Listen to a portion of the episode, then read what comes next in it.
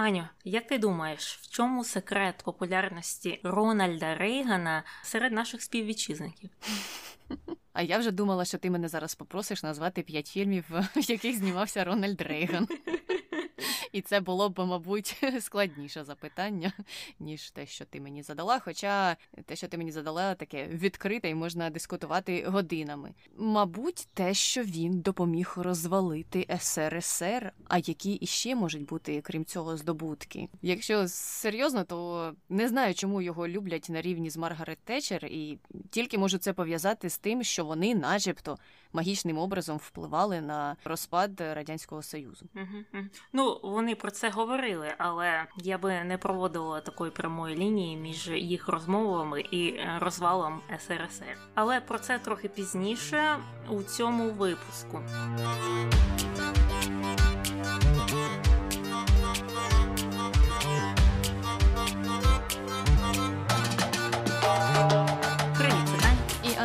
В ефірі подкаст «Не без гріха», дискусії про відомих людей, їх досягнення та сумнівні вчинки. Сьогодні говоримо про Рональда Рейгана. Що про Рональда Рейгана питає інтернет? Питають багато. Найцікавіше мені видалось питання, чи дійсно Рональд Рейган любив цукерки Джелібін? Дійсно.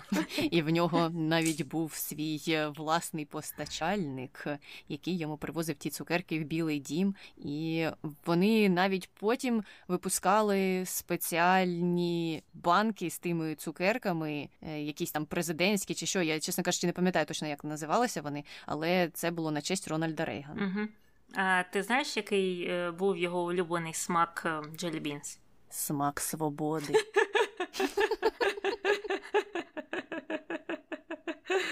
Це такий смак має аніс?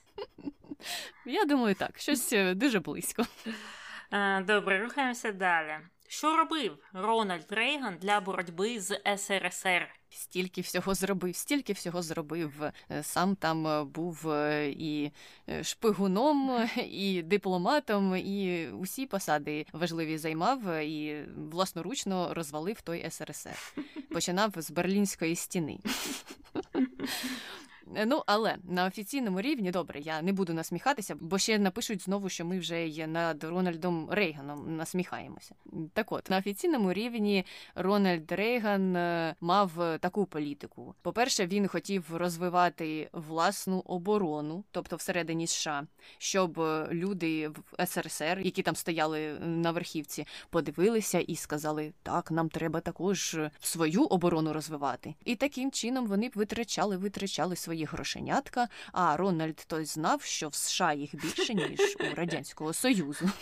І грав у таку гру, хто довше протримається. Ну і паралельно намагався перекрити їх грошові потоки також шляхом заборони певних планів там із Європою. Вони планували тоді ще вести якусь трубу із чи то газом, чи то нафтою, і він не хотів, щоб це сталося. І ще закривав там їхні рахунки закордонні, ну і таким чином впливав на те, що у СРСР було менше грошей на власний розвиток. Ось такий його був план. Угу.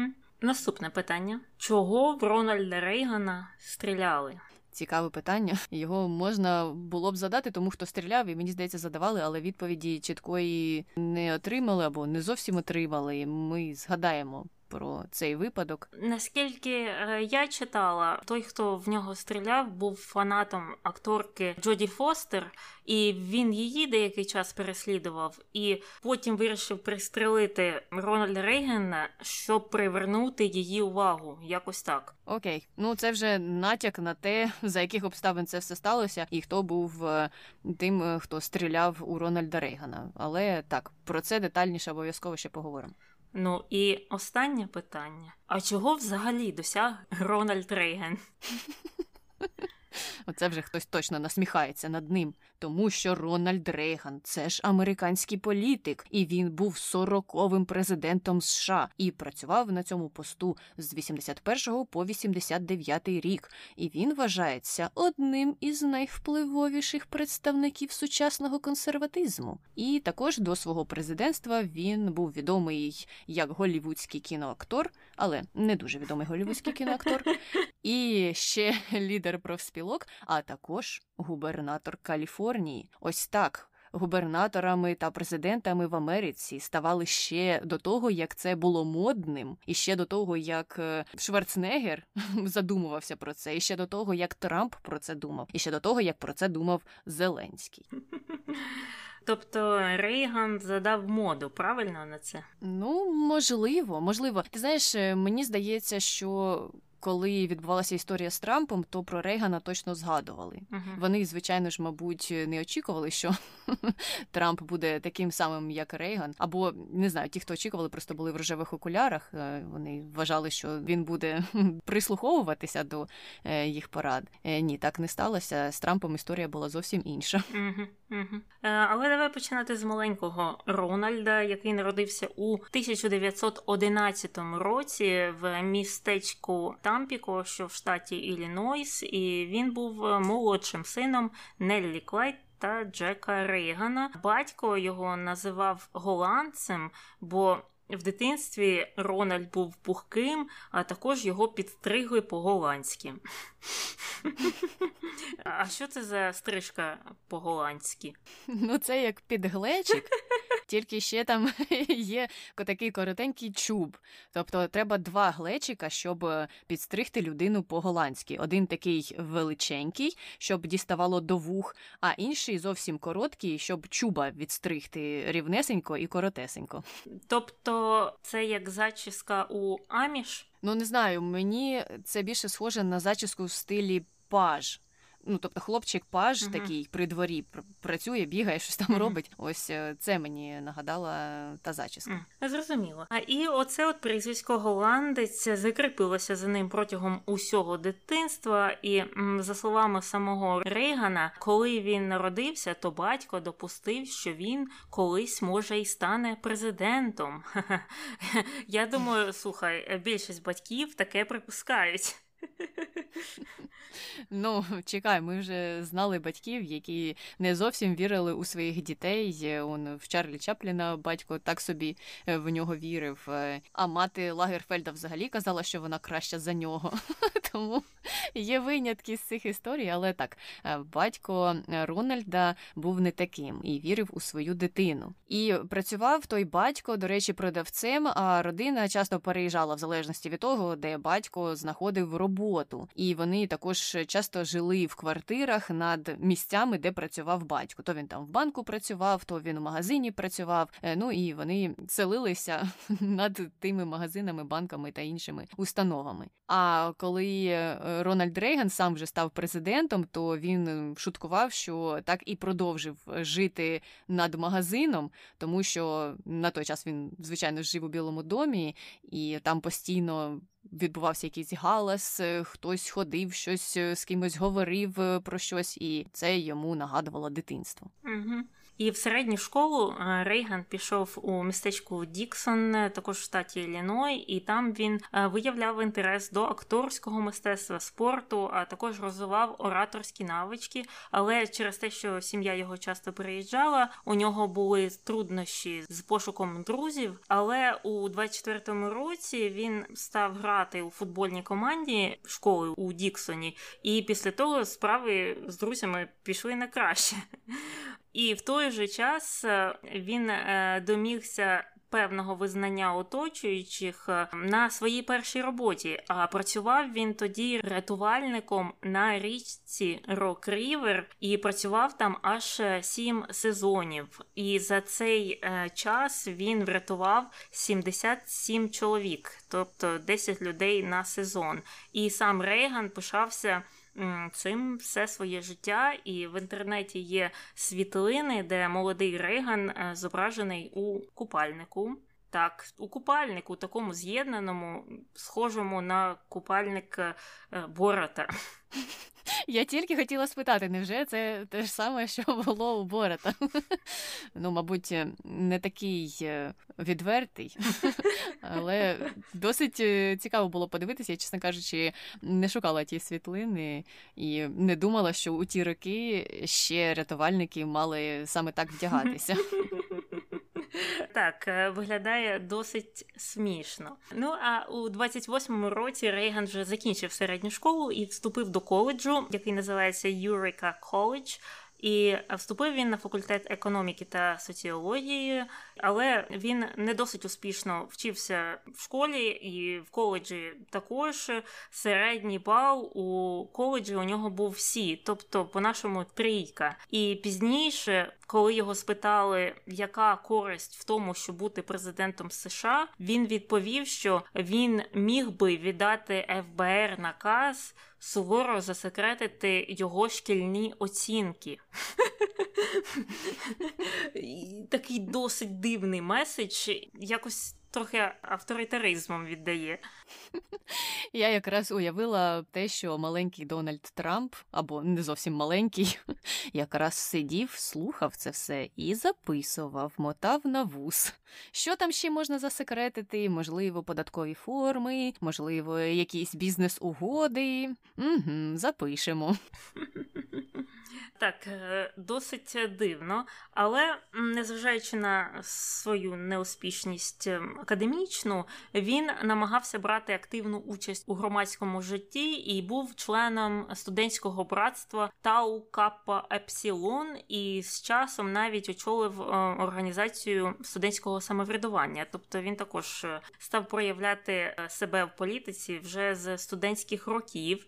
І на цій посаді він очолив студентський протест проти президента коледжу, який хотів скоротити один з факультетів. І також він активно тоді займався спортом, продовжував грати в американський футбол і згадував це таким чином. Він казав, що не грав в бейсбол, тому що у нього були проблеми з зором, і через це він вибрав грати в футбол, бо там і м'яч більший, і хлопці більші, і начебто він їх краще бачив. Отак він жартував. Ну і, до речі, ту історію із студентськими протестами, мені здається, варто запам'ятати, зважаючи на те, як він ставився до студентських протестів, коли вже був губернатором Каліфорнії. І як це все перевернулося з ніг на голову. Ну і крім громадського активізму і крім спорту, Рональда Рейгана також цікавила релігія. І це все пішло від його матері. Він казав, що вона завжди бачила в людях добро.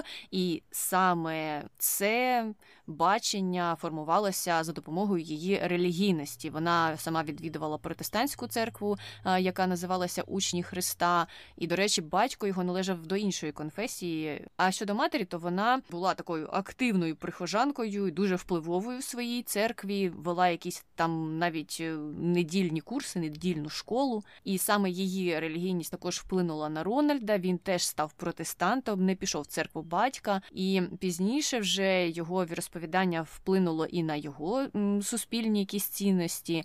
Наприклад, дуже відома історія біографами розповідається про те, що ще зі шкільних років він виступав проти расової дискримінації, і коли одного разу його футбольна команда зупинилася в готелі, і той готель не дозволив двом його темношкірим однокласникам переночувати там, Рональд відвіз їх до себе додому, бо це було неподалік його дому, і батьки прийняли тих однокласників, розмістили їх там у себе, і ще й сніданком нагодували. І взагалі вони вважали, що так до людей ставитися не можна. І на той час це, звичайно ж, було дуже прогресивним для американського суспільства. А вже по завершенню коледжа Рейган не пішов працювати економістом або соціологом.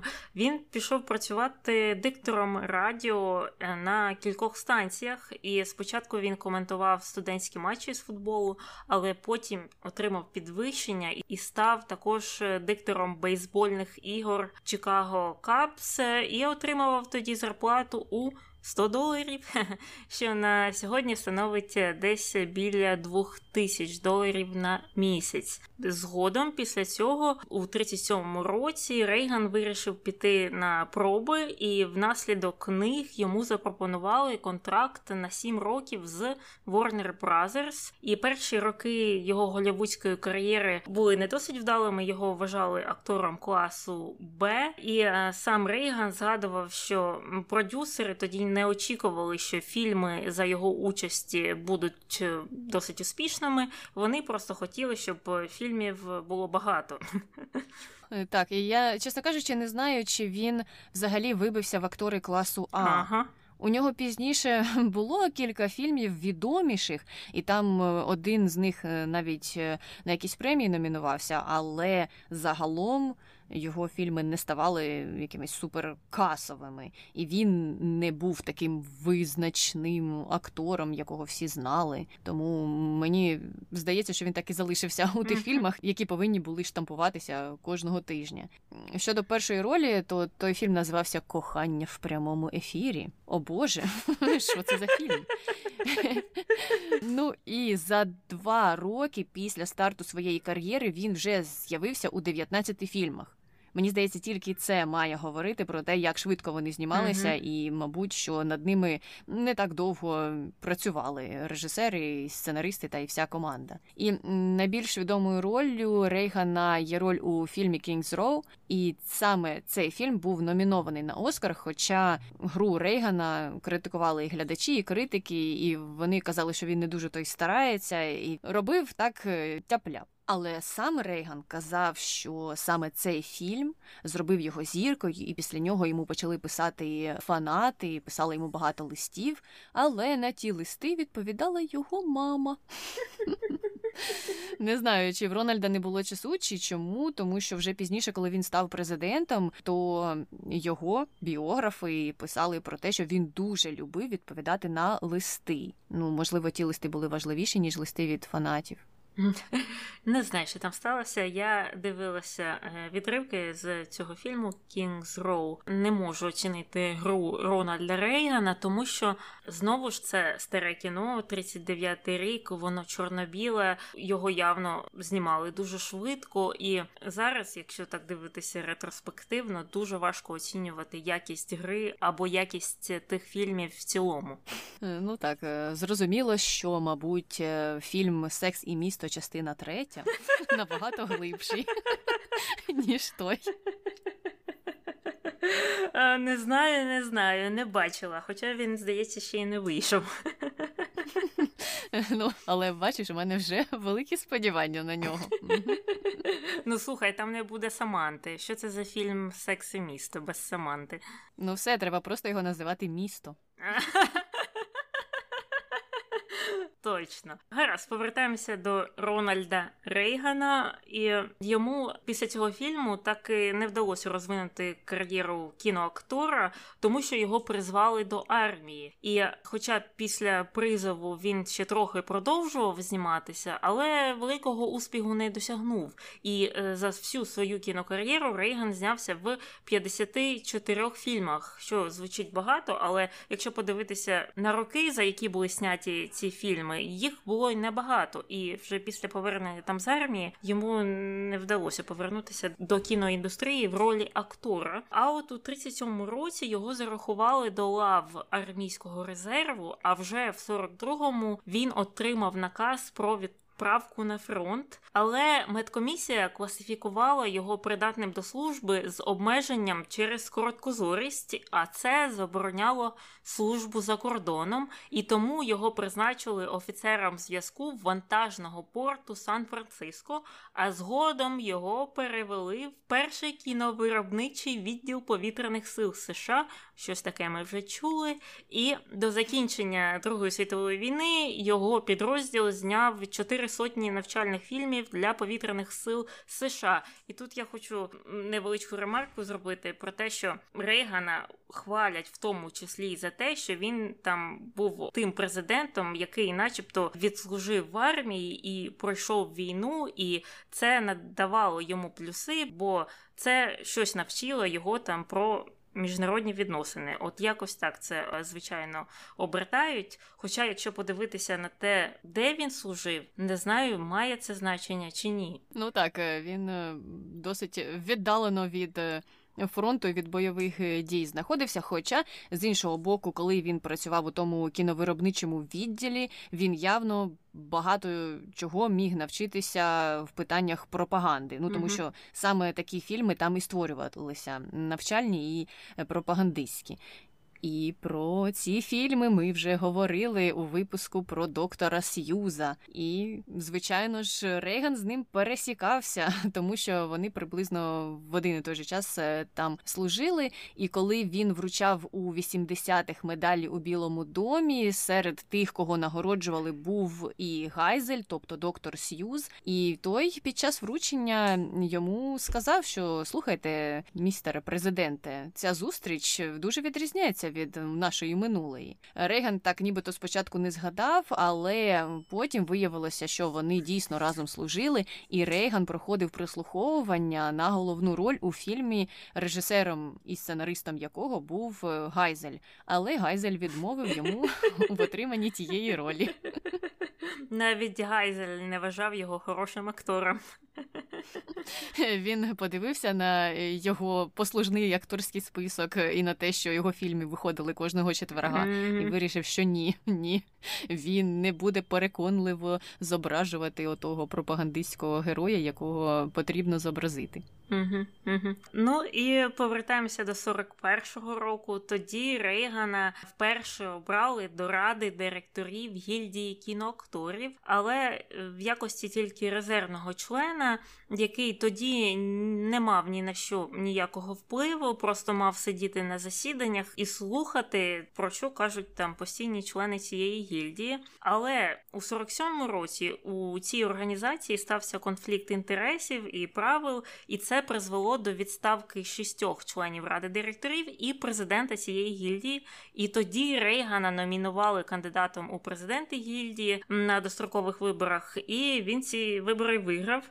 І пізніше він переобирався президентом 5 років поспіль, з 47-го по 52-й рік. І також був ще раз обраний в 6-й раз після перерви у 59-му році.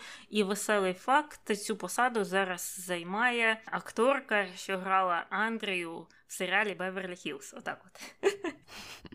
Ну все, тепер будемо чекати, поки Андрія з «Беверлі-Хілз» стане президенткою.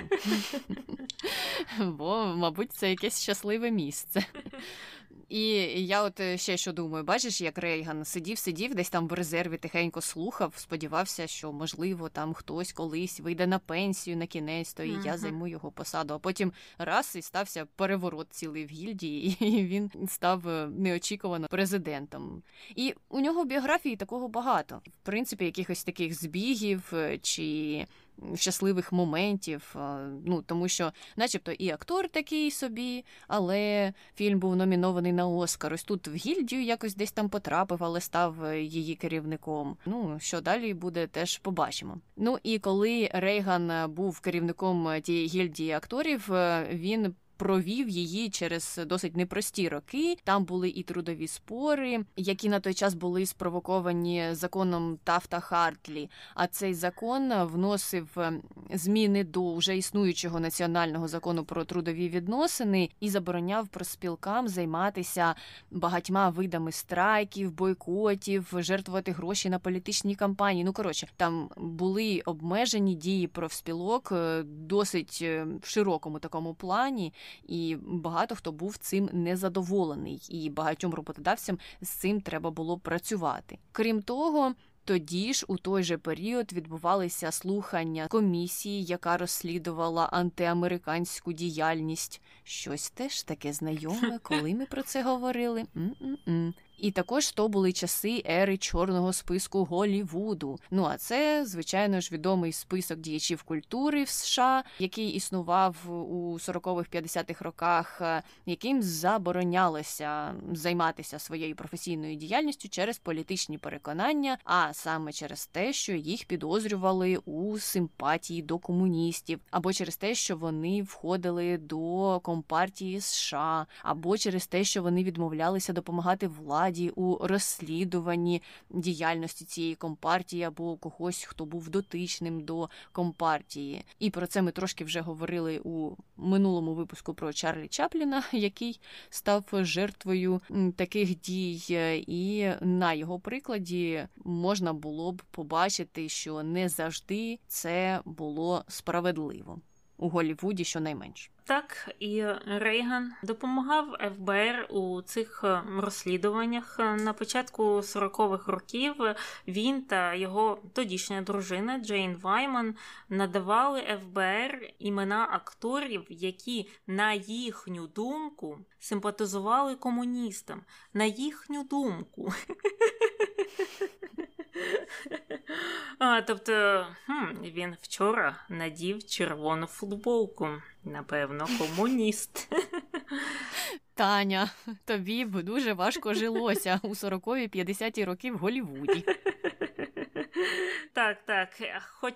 Хоча йому начебто було робити це неприємно і не подобалося, як уряд використовував цю гільдію. І під час одного з інтерв'ю з ФБР він питав у них, чи очікують вони, що гільдія акторів стане філією ФБР і просто так зможе визначати, хто з акторів є комуністом, а хто ні. Тобто він сам ставив під сумнів здатність когось визначити будь-кого іншого комуністом. Це якийсь тест треба складати чи що. Просто я розумію одне, якщо людина дійсно була членом там компартії, то так, напевно, можна сказати, що вона там була комуністом, так? А які інші показники?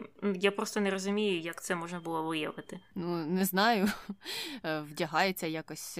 так ось, або слухає якусь певну музику, або, можливо, йому подобається Неруда, ну, щось таке, або спілкується з якимись людьми, які дотичні до компартії. Ну, це ж все починається, і потім комом котиться, а потім ти привітався зі своїм сусідом, виявилося, що той дотичний до якихось комуністів, і, значить, ти такий самий, все, до побачення, сідаєш на пароплавчик і пливеш собі куди ти там, не знаю, в Європу кудись.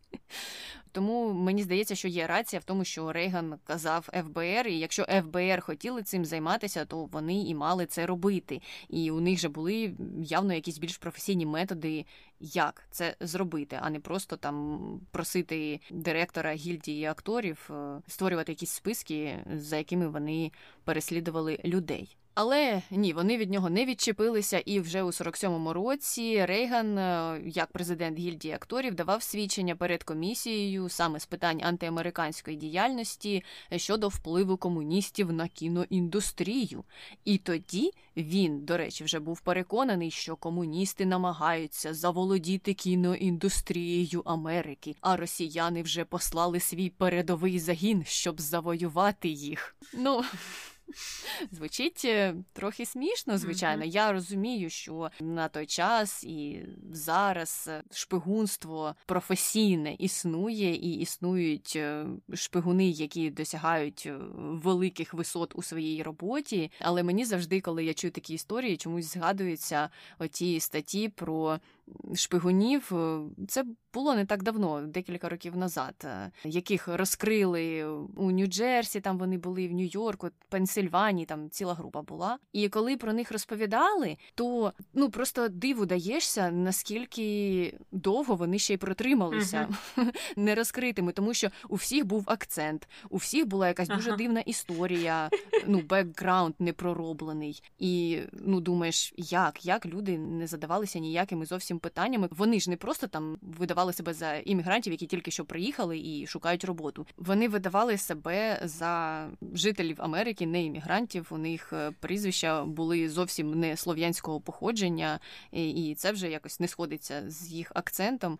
І це також не сходилося з тими питаннями, які вони задавали певним людям у провладних структурах. І як ці люди теж не помітили того, що, ну, мабуть, не варто їм там нічого розповідати, і чи може щось нечисто тут. Але так, їм довго вдавалося залишатися на плаву. Ну, а пам'ятаєш ту історію також недавня, коли жіночка, яка також приїхала з Росії, шпигунка, начебто вступила до університету якогось у Вашингтоні, і там вона також мала якось там просочитися у владні якісь структури, у них там щось порозпитувати. Але жіночка любила випити, і на кожній студентській вечірці вона всюди кричала про те, що вона російська шпигунка.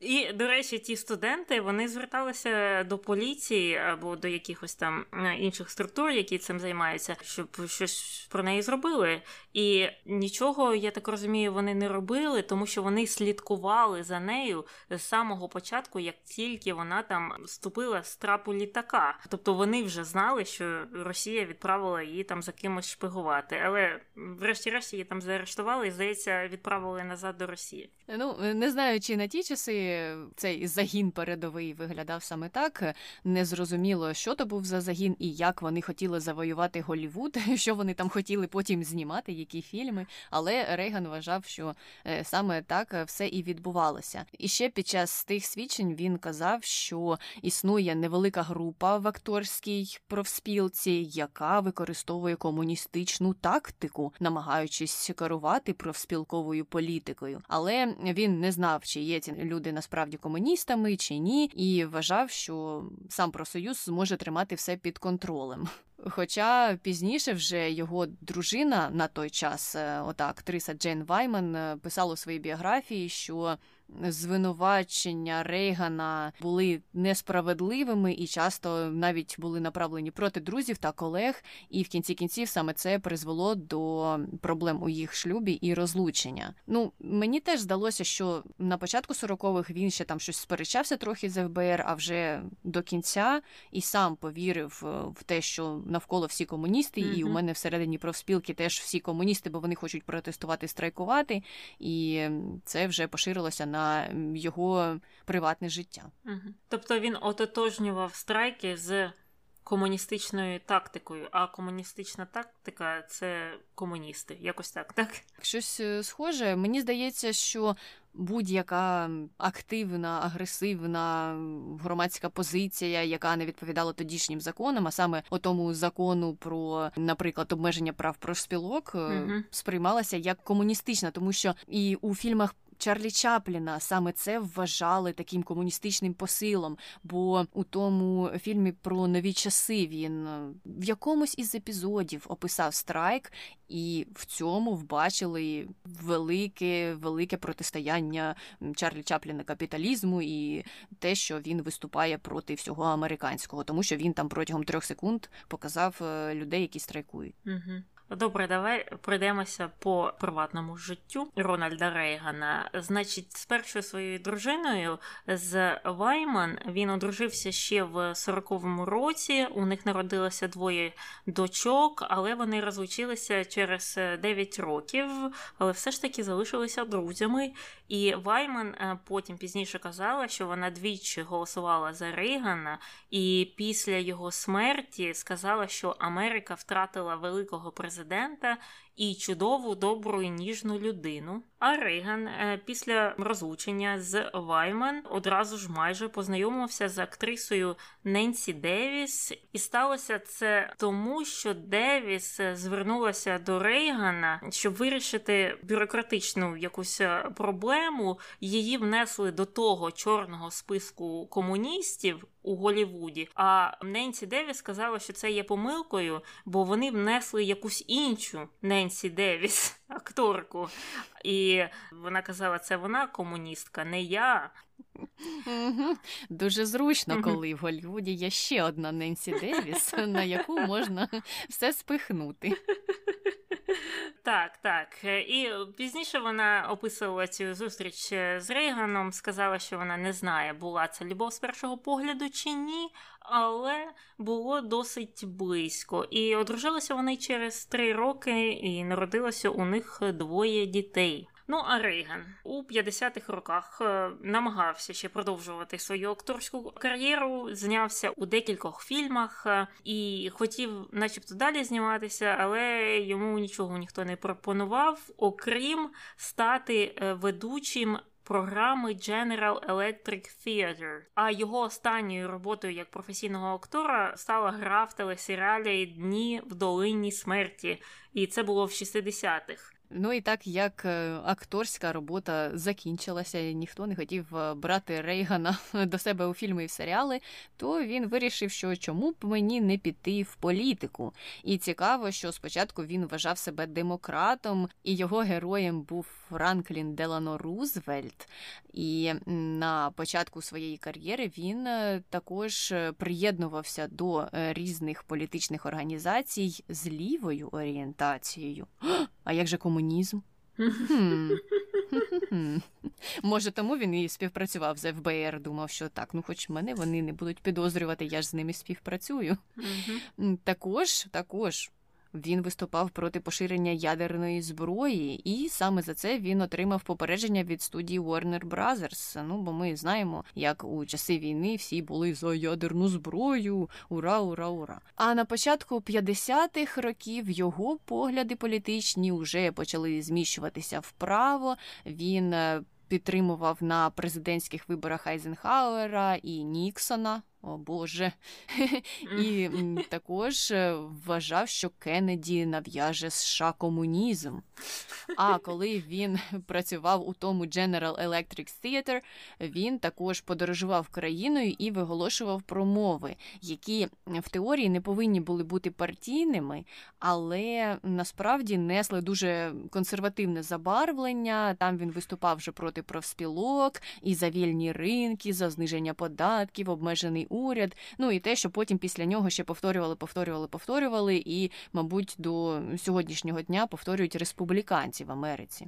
І саме на цих зустрічах він дуже скаржився, що уряд такий-сякий оподатковує його на 90%. І ось такі високі ставки вже не надихають його зніматися у фільмах, тому що уряд забирає багато грошей. А так би він, знаєте, скільки Оскарів отримав? 26. І це було зовсім не через те, що він знімався у фільмах категорії Б, які на Оскари не претендували, крім одного тільки. Ну, я читала, що його біографи, деякі з них, вказували на те, що він переймався оподаткуванням якраз через його власні переймання, через свою зарплатню, через свої гроші. Тому що, так, він був актором списку Б, він знімався у таких собі фільмах, а потім і в них його не хотіли знімати, а гроші треба було якось заробляти. І його це бісило, що його якось більше оподатковували, ніж інших, як йому здавалося, а не з тих причин, як він потім начебто пояснював, що не треба там оподатковувати багатіїв, щоб там піднімалася економіка або щось таке. Ні, він тоді виходив з власних якихось таких меркантильних, можна сказати, інтересів.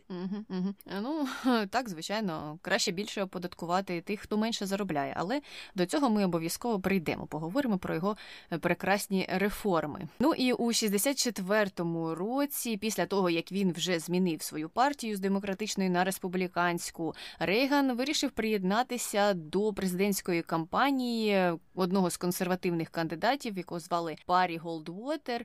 І під час цієї кампанії він виступив з промовою «Час обирати», і ця промова поклала якраз і початок його політичній кар'єрі. Завдяки їй Рейгану вдалося зібрати $1 мільйон на компанію цього Барі. Ну і в тій промові було, в принципі, все те ж саме, оці основні тези, за які він і виступав. І республіканці в Каліфорнії як почули, як вразилися цією промовою і поглядами Рейгана, і його харизмою, що й вирішили, а чому б ні, чому б не підтримати його, і уже в 65-му році він оголосив про кампанію на посаду губернатора. І в 66-му переміг у тих виборах у кампанії своїй. Він наголошував на двох питаннях. По-перше, змусити працювати усіх, хто сидить на шиї держави. І, по-друге, навести порядок у Берклі, де на той час відбувалися протести студентів. Отак от. Рональд Рейган, який студентом протестував, вже коли став політиком, вирішив, що ні. Досить вже тих протестів, напротестувалися. Ну і паралельно в нього ще були президентські амбіції. Він брав уже на той час участь у республіканських праймеріз, але посів третє місце місце, тоді лідером став саме Ніксон. І ти знаєш, щодо цих двох питань, я от думаю, про Берклі вже сказала, що я думаю, а про те, що треба змусити працювати тих, хто сидить на шиї держави, трохи смішно про це чути саме в контексті США, де люди не сильно-то можуть і всістися на шию держави, тому що, тут пільги дуже малі. І прожити на них, повноцінно, або хоча б почуваючи себе більш-менш вільно, неможливо. Так, я не знаю, що він там собі надумав, але ми рухаємося далі. Вже у 67-му році на національному рівні з'явилися дебати про аборти, і на ранніх етапах цих дебатів сенатор від демократів Ентоні Бейленсон створив законопроєкт про терапевтичні аборти, і таким чином демократи намагалися зменшити кількість нелегальних абортів, що проводилося в штаті Каліфорнія. І Рейган тоді підписав цей закон. Але пізніше він змінив свою думку і сказав, що якби я тоді був більш досвідченим губернатором, я б такого ніколи не підписав і взагалі оголосив, що він проти абортів і активно виступав проти них пізніше у своїй кар'єрі. Отак він змінив свою думку.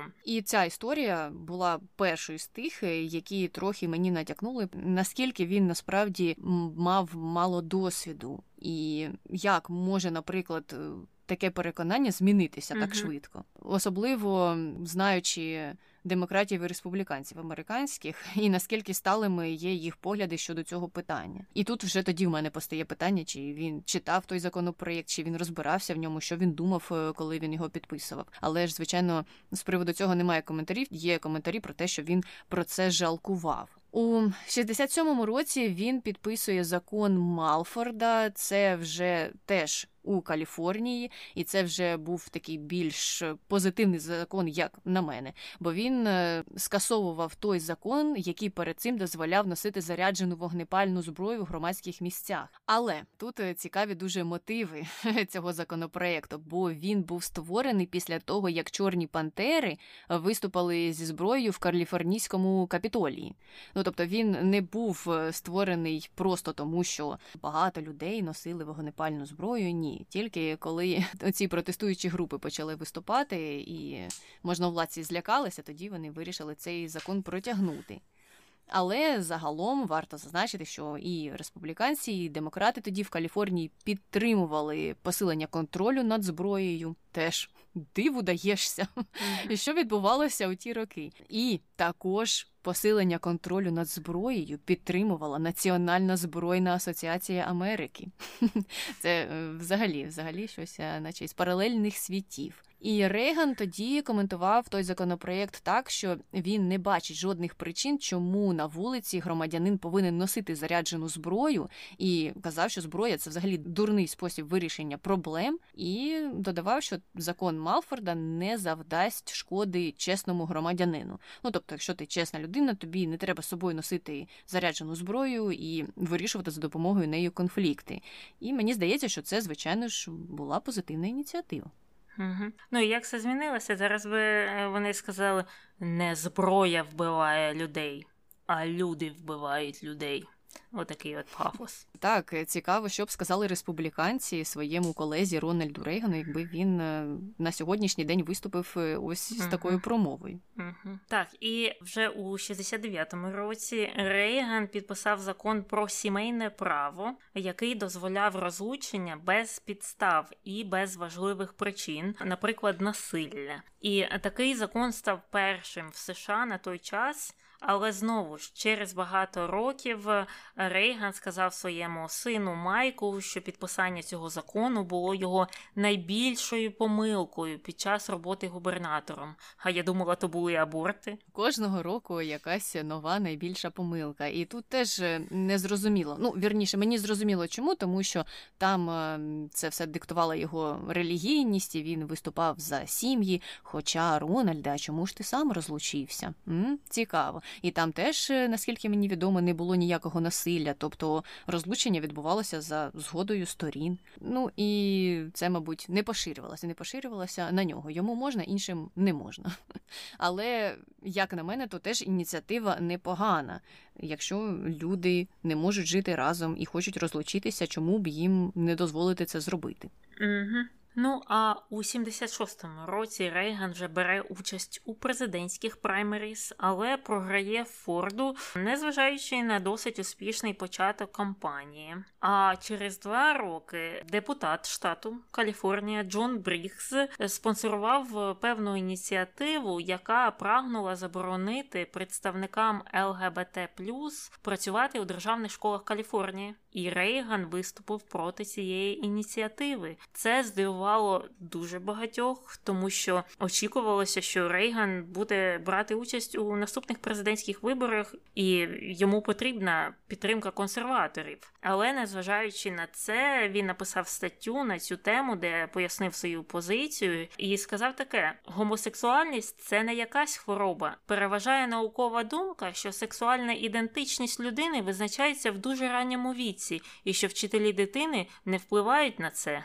Вау! Ну, бачиш, такий теж мікс. Є досить гарні рішення, досить прогресивні ідеї, і тут не залишається нічого, як похвалити Рейгана. Молодець, що таке писав у ті роки. І, знову ж таки, на це впливала його віра. І те, що ця віра проповідувала інклюзивність. І ми це вже проговорювали, коли згадували про ті історії з дитинства. Тут те ж саме було.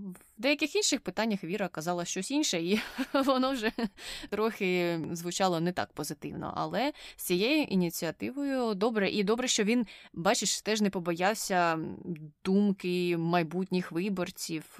Можливо, його позиції були для нього важливішими за те, щоб здаватися красивим для публіки на той час. Хто знає. Ну і настав час президентських виборів, в яких Рейгану пощастило на кінець-то. У 80-му році він виступив проти на той час президента Джиммі Картера і у своїй програмі казав, що треба знижувати податки, стимулювати таким чином економіку. Знову ж таки, треба, щоб уряд менше втручався в життя людей, надати права штатам, зробити сильну національну оборону. Ну, всі позиції, які б дуже сподобалися Маргарет Течер. І 4 листопада Рейган переміг Картера, тоді він отримав аж 489 голосів виборців, Картер всього 49. І коли Рейган був інавгурований, то цікаво, що він на той час був найстаршим президентом, який вступив у перший термін. Хоча зараз дивишся і трошки смішно стає, бо йому було далеко не за 78 чи за 75, як останнім, наприклад, президентом. І невдовзі після того, як його обрали, у 81-му році його намагалися вбити. І це хотів зробити Джон Хінклі молодший. Його досить важко поранили і привезли до лікарні в складному стані, але лікарям вдалося його стабілізувати, вони провели операцію, і Рейган, звісно, одужав, і виписали його вже майже через 2 тижні. І таким чином Рейган став першим президентом США, який вижив після замаху. І ця спроба вбивства Рейгана справила значнющий вплив на популярність самого Рейгана. Опитування показали, що рейтинг схвалення становив близько 73%, а сам Рейган вважав, що Бог врятував його, щоб він міг виконувати вищу мету. Ну, це трохи страшно, знаєш, таке чути, тому що людина може виконати багато чого, і можна тільки сподіватися на те, що все це буде чимось хорошим.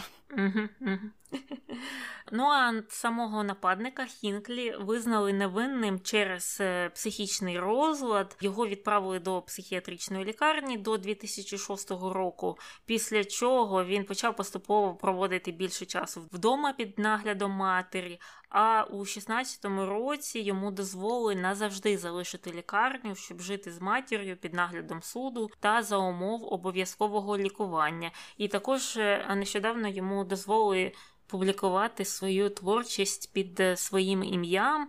У нього, здається, є YouTube-канал, де він постить свою музику чи щось інше. Я, чесно кажучи, не перевіряла. Просто раніше, до недавнього, йому дозволялося робити тільки під псевдонімом, а зараз він може вже називатися Джоном Хінклі-молодшим. Якось так. Так, дуже цікава і неочікувана кінцівка в цієї історії. Ну і щодо діяльності Рейгана. Він під час свого першого терміну стикнувся із проблемами страйків, які на той час ще й продовжувалися. Тоді були погані економічні показники, напружені, звичайно, стосунки були з СРСР. І стосовно усіх питань існують, звичайно ж, розбіжності щодо того, наскільки успішним Рейган був у своїх діях щодо їх вирішення. Про це ми поговоримо дуже детально в контроверсіях, тому що не все так однозначно. Але серед однозначних здобутків було те, що у 81-му році Рейган оголосив, що планує висунути Сандру Дей О'Коннор на посаду судді Верховного суду США, тому що під час ще своєї президентської кампанії він обіцяв призначити першу жінку до Верховного суду. І йому це вдалося, це вважалося великим здобутком, тому що до нього ніхто не наважився це зробити. І це, мабуть, така єдина однозначна справа, яку хочеться виділити під час його першого терміну. Щодо другого терміну, то вибори були досить легкими для Рейгана. Його суперником був колишній віце-президент Уолтер Мандейл. І хоча Рейгану тоді закидало, що він вже застарий для другого терміну, ха-ха-ха, знову ж таки, він відкинув ці закиди, сказав, що я ж не кажу, що мій суперник замолодий, тому і ви до мене не чіпляйтеся. І у листопаді здобув переконливу перемогу, набрав 525 голосів виборців, і це стало найбільшим показником в історії США. Основними програмами під час його другого терміну були війна з наркотиками, боротьба зі СНІДом, протистояння апартеїду в Південноафриканській Республіці, імміграційна реформа і зовнішньополітичні стосунки з рядом країн. Там і Лівія, і Іран, і країни Центральної Америки, і СРСР були. Дуже багато всього. Так само про це детальніше поговоримо в контроверсіях, тому що не все було таким успішним, не все так вдавалося, як планувалося. Ну і з більш-менш позитивного була імміграційна реформа, яка з одного боку мала на меті встановити заборону брати на роботу людей без права на роботу в США, а з іншого боку запровадила амністію для декількох мільйонів мігрантів, які на той час вже проживали в країні, але не мали документів. І Рейган давав промови на користь цієї реформи і казав, що положення про легалізацію мігрантів покращить життя людей, які на даний момент мають ховатися, мають знаходитися десь в тіні і не мають доступу до багатьох переваг вільного та відкритого суспільства. Але в той же час це вільне відкрите суспільство їх використовує як робочу силу, ну, тобто вони щось віддають суспільству в той час, як не отримують повних свобод і прав цього суспільства. І я вважаю, що це теж було позитивною зміною, ну, тому що ця проблема вже існувала на той час. Ця кількість іммігрантів була величезною, і для економіки країни було б, мабуть, неможливим виселення усіх тих іммігрантів. Але було можливим продовжувати їх експлуатувати. І я вважаю, що та реформа, з одної сторони, була позитивною, з іншої вона була не комплексною. Вона якось була начебто одноразовою. Розумієш, дійсно, це дуже добре, прекрасно, що вони дали амністію тим іммігрантам, мільйонам, які проживали на той час в США, і вони змогли отримати всі свої документи і стати повноцінними громадянами Сполучених Штатів, але це ж не зупинило нелегальну міграцію в подальшому. І потім після цього кількість людей без документів в США продовжували накопичуватися, і для тих людей, які приїхали після цієї амністії, знову ж немає ніяких шляхів для отримання цього легального статусу. Тобто краще, мабуть, було придумати щось більш системне, що з однієї сторони давало б цим людям шлях до громадянства, а з іншої сторони направляли цих людей від нелегальної імміграції до отих от легальних нових шляхів, які могли би бути створені завдяки цій імміграційній реформі, яка так і не сталася. Так, я погоджуюся з тим, що тут не вистачає способів або урізноманітнення способів легальної міграції для різних людей. Ну, для прикладу, навіть можна взяти те, що існує в Канаді. У США такого немає і дуже важко це зробити, але в той же час нелегальних іммігрантів продовжують використовувати як робочу силу і в той же час кричать на кожному кутку про те, що ой, вони в нас забирають роботи, але по секрету скажемо вам, що ті роботи ми не дуже хочемо робити, тому хай забирають, але ми покричимо, тому що ну це так вигідно на даний момент. Ось так, це величезна проблема тут. І вже відслуживши 2 терміни, Рейган вийшов на пенсію, тому що 3-й термін неможливий в США. І це сталося у 89-му році. Вони разом з Ненсі придбали будинок у Бель-Ейрі, на додаток до ранчо, яке у них вже було в Санта-Барбарі, і там вони й проживали. Це все знаходиться в Каліфорнії. А у 94-му році, коли Рейгану було 83, йому поставили діагноз хвороба Альцгеймера, хоча його син у своїх мемуарах писав, що підозрював ранні ознаки деменції у батька ще, коли той був на посту президента у 84-му році. І ця історія викликала дуже бурхливу реакцію тих, хто працював з Рейганом, а також брата того сина Рейгана. І той брат Майкл сказав, що його інший брат, який написав мемуари, продав свого батька саме, щоб його книги продавалися. І щодо розумової компетенції Рейгана, під час того, як він перебував на посаді президента, висловлювалися його лікарі, які тоді з ним працювали, і вони стверджували, що вони ніколи не мали жодних занепокоєнь його станом. Так, і там був не тільки син Рейгана, хто писав про можливу деменцію під час його каденції. Були й інші, які вказували на це, але з іншої сторони підтверджень з офіційних джерел, наприклад, від лікарів Білого дому, не було. А сам Рейган помер від пневмонії, ускладненою хворобою Альцгеймера у 2004 році. На місці поховання Рейгана написали такі слова: «В душі я знаю, що людство є добрим, що добро врешті-решт переможе, і що кожне життя має ціль і цінність». І прихильники Рейгана вважають, що його досягнення були значними і вказують на ефективну та процвітаючу економіку, мирне завершення холодної війни та відновлення морального духу. А критики, в свою чергу, зазначають, що економічна політика Рейгана призвела до зростання бюджетного дефіциту, збільшення розриву в багатстві та бідності, а також збільшення безпритульності та зниження авторитету США в зовнішній політиці. А журнал «Тайм» включив Рейгана до 100 найважливіших людей ХХ століття, а канал «Discovery», в свою чергу, робив опитування своїх глядачів і прохав їх проголосувати за найважливішого американця. І це було у 2005 році. І у цьому рейтингу Рейган посів 1-е місце, випередивши Авраама Лінкольна та Мартіна Лютера Кінга-молодшого. Тобто, дивись, ще у 2005 році там пам'ятали, яким прекрасним був Рейган ще у 80-х.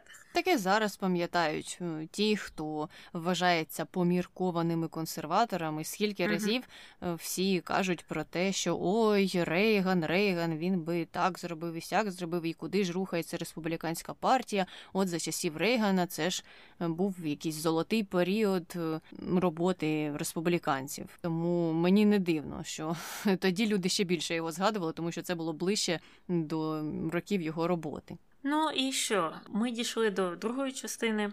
Це контроверсії. І перша пов'язана з тим, що Рейган виступав проти Medicare, що є державним страхуванням здоров'я для пенсіонерів. Значить, коли у 61-му році був запроваджений закон, що пізніше перетворився у цей самий Medicare, Рейган казав, що таке законодавство означатиме кінець свободи в Америці і наголошував, що якщо його прихильники написатимуть листів, щоб запобігти цьому закону, ми прокинемося у соціалізмі і проведемо нашу старість, розповідаючи нашим дітям про те, як колись було добре в Америці, коли люди були вільні. Make America great again!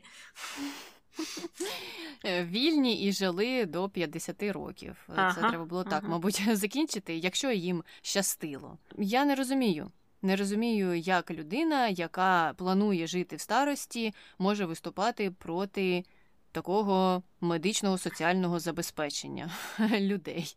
І в чому тут соціалізм, в чому тут невільність. Навпаки, ти впевнений в тому, що коли ти вийдеш на пенсію, твої медичні потреби будуть покриті. І це тобі додає тільки більше свободи. Ну, він за це виступав, бо він був впевнений в тому, що в старості у нього будуть гроші свої, щоб покрити свої медицинські потреби. І зазвичай якраз такі люди за це і виступають, хоча є, звісно, і винятки. І дивне завжди для мене тут визначення свободи цієї американської. Бо, як на мене, бути нездоровим, бути хворим – це вже є бути невільним, це є вже не свобода. Ну, але ж, знову ж таки, тут повертаємося до того, що ти сказала до цього. В нього були гроші на те, щоб бути здоровим і, відповідно, вільним. А про інших він не думав, судячи з того, що він казав. І це, звичайно ж, печально. Я не розумію, як взагалі хтось може виступати проти такої ініціативи, як медичне забезпечення людей на пенсії. Ну, добре, йдемо далі до контроверсій, які існували під час його губернаторства. Тоді сталося декілька гучних історій, і перша була пов'язана з Народним парком. Це була така територія, яку викупив університет в Берклі і планував там щось будувати, але через нестачу коштів будівництво припинилося, а громаді, яка жила на тій території, якось не хотілося дивитися протягом років на будівництво незавершене, і люди висловили ініціативу про створення у тому місці парку, хоча університет з самого початку планував побудувати там стадіон. І заперечення проти такої експропріації університетського майна з боку університету було м'яким, тому що, мабуть, у них не було коштів, то вони і не заперечували. І громада вирішила заснувати там парк, вони висаджували рослини, хтось займався дизайном території, туди з'їжджалися різні дизайнери-архітектори, і просто люди на волонтерських засадах створювали собі такий парк. І в тому парку, в тому числі, почали проходити різні громадські збори, різні виступи, протести мирні. Але Рональд Рейган, який на той час якраз став губернатором, дуже сильно критикував адміністрацію університету за те, наскільки вони толерантно поставились до усіх цих демонстрацій, до усіх цих ініціатив. І ще під час своєї політичної кампанії обіцяв розібратися з такою неповагою до державних університетів в Каліфорнії і до їх майна. І називав він той кампус Берклі притулком для прихильників комуністів, протестувальників і сексуальних девіантів, що дуже неочікувано, де воно туди притулилося, не зрозуміло, але це його цитата. І вважав, що створення парку – це є виклик з боку лівих щодо прав власності університету. Всюди йому десь бачилися ліві люди. Те, що люди жили роками і дивилися на паркан з горою сміття будівельного, то це нікого не цікавило. І те, що вони хотіли просто жити з гарним видом з вікна. Так от, у 69-му році Рейган направив до цього народного парку патрульних та поліцейських, незважаючи на те, що президент університету до того обіцяв, що він не буде застосовувати ніяких дій проти громади без попередження. Рейган все взяв в свої руки, вирішив все робити без попередження, офіцери розчистили ту територію парку, встановили периметр із сітки, щоб люди вже не змогли туди зайти і продовжувати висаджувати квіти і дерева. Теж все зруйнували, там весь той дизайн. Ну і це стало саме поштовхом до такого досить жорстокого протистояння і призвело до інциденту, який став відомим як «Кривавий четвер». В ході цього інциденту загинув один студент, було травмовано кілька людей, і в кінці кінців Рейган закликав більше ніж 2000 військовослужбовців розташуватися в тому народному парку протягом 2 тижнів, щоб ніхто там з протестувальників нічого далі не робив, ніяк не виступав. І коли вже демонстрації стихли, то університет зняв ті огорожі і призупинив усі плани з розвитку народного парку. Ну, це треба було настільки сильно відстоювати той нещасний парк, яким і так ніхто не займався. Мені просто цікаво, наскільки насправді це питання було важливим. І я читала різні джерела, хтось писав, що громадськість була за те, щоб менше було таких протестів, і начебто люди деякі підтримували Рейгана. В той же час, звичайно ж, були ті, хто не розумів, навіщо кидати стільки військових у якийсь місцевий парк, ну, який не створює такої небезпеки для всього населення Каліфорнії. Угу. Так я так розумію, що навіть сам університет, якому належала ця земля, не був проти того, що відбувалося в цьому парку. Причому тут штат? Причому тут Рейган? Рейгану не подобалося, що з державним майном, ну, типу державний, бо університет начебто вважався державним, хоча в США державний університет не є державним університетом, яким, наприклад, він є в Україні. І тут мені важко судити про те, наскільки там це все державне майно, але Рейган вважав, що це все неповага до державних університетів, до майна чужого, і люди не повинні ось так забирати ту територію. Я чисто на законодавчому рівні це все розумію. З іншого боку, мені уявляється, що це все можна було вирішити мирно і домовитися з людьми, і це мав робити саме університет, і Рейган не мав також в це втручатися. Тобто я погоджуюся з тобою про те, що раз університет не був проти, то чого туди було висилати 2000 військовослужбовців, не знаю. Ну, дивна історія, але ще дивнішою є історія про аборти. Як ми вже вказували раніше, спочатку Рейган підтримував аборти, а потім різко став виступати проти них і навіть сказав таке, що тим, хто каже, що заборона абортів порушує право жінки над контроль над власним тілом, я відповім, чи можуть вони заперечити медичні докази про те, що ненароджена дитина є живою істотою, що має право на життя, свободу та прагнення до щастя.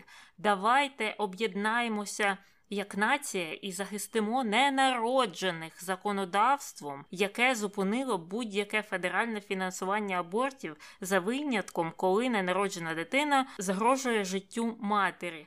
Давайте подивимося на тих інших людей у нашій країні, які хочуть всиновити дітей. Я обіцяю, що буду працювати над усуненням бар'єрів для усиновлення, щоб діти, які залишилися без родини, були прийняті в люблячі сім'ї. Ну, мене завжди веселить те, як республіканці кричать про захист ненароджених дітей, коли вони не можуть захистити народжених. Коли США є єдиною країною в світі, єдиною розвинутою країною в світі, де нема оплачуваного декрету, наприклад, або нема субсидійованих дитсадків, а всі приватні коштують більше, ніж середня зарплата на місяць тієї жінки. Чому вони не піклуються про дітей, які вже народилися? Що їм все одно на тих, хто живуть, вони піклуються тільки про тих, які не народилися? Ну це дуже така вигідна позиція, бо на тих, хто не народилися, гроші не треба витрачати. Так і вони нічого сказати не можуть, теж?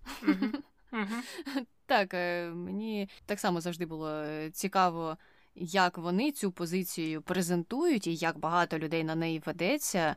І давайте будемо піклуватися більше про тих, хто ще не народився, ніж про тих, хто вже живе в цій країні. Так само має право на життя, свободу та прагнення до щастя. Хоча на практиці існує багато проблем, які цьому перешкоджають.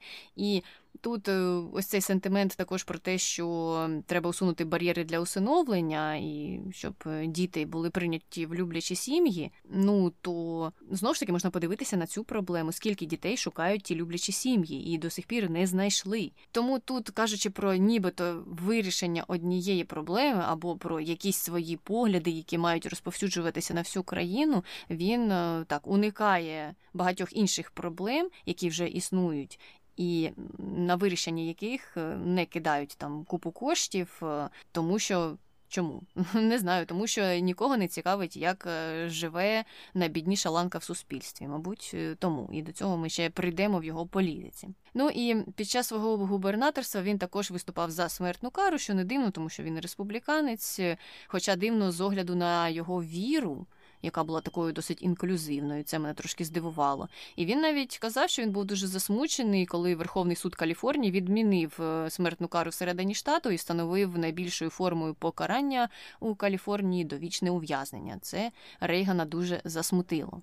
Ну, а в ролі президента Рейган, звісно ж, прославився своїм конфліктом з авіадиспетчерами, що стався у 81-му році. Тоді Союз федеральних диспетчерів повітряного руху оголосив про страйк, і таким чином вони порушили федеральний закон, що забороняє урядовим профспілкам страйкувати. І Рейган тоді заявив, що якщо диспетчери повітряного руху не з'являться на роботі протягом 48 годин, вони втратять роботу і будуть звільнені. Диспетчери не повернулися, і 5 серпня Рейган звільнив 11 345 страйкуючих диспетчерів. І його прихильники коментували це так, що це звільнення диспетчерів продемонструвало чітку рішучість президента взяти під контроль бюрократію. А також це послало чітке повідомлення приватному сектору, що профспілок можна вже не боятися, просто, не знаю, звільняти всіх. І тут досить сумним є те, що цих людей не просто звільнили, їм також заборонили працювати на будь-які державні підприємства. І цей бан, так, був знятий тільки коли до влади прийшов Білл Клінтон. Ще один плюс Біллу Клінтону, а Рейгану, не знаю, мінус. Ну, просто тут теж з одного боку так, можна послухати те, що кажуть його прихильники, і згадати ту ж саму Маргарет Течер з тим залізним кулаком, яка не хотіла йти ні на які переговори, просто казала, або працюйте, або на вашу посаду прийде той, хто захоче працювати, кого все буде влаштовувати. Вас не влаштовує, все, до побачення. Рейган робив те ж саме, і за це його одні хвалили, а інші, звичайно ж, критикували, ну тому що 11 з лишнім тисяч людей, те, що вони страйкують уже. Ну скільки таких диспетчерів в США? Я не думаю, що це мільйони людей. Мені здається, що те число, яке страйкувало, досить значне.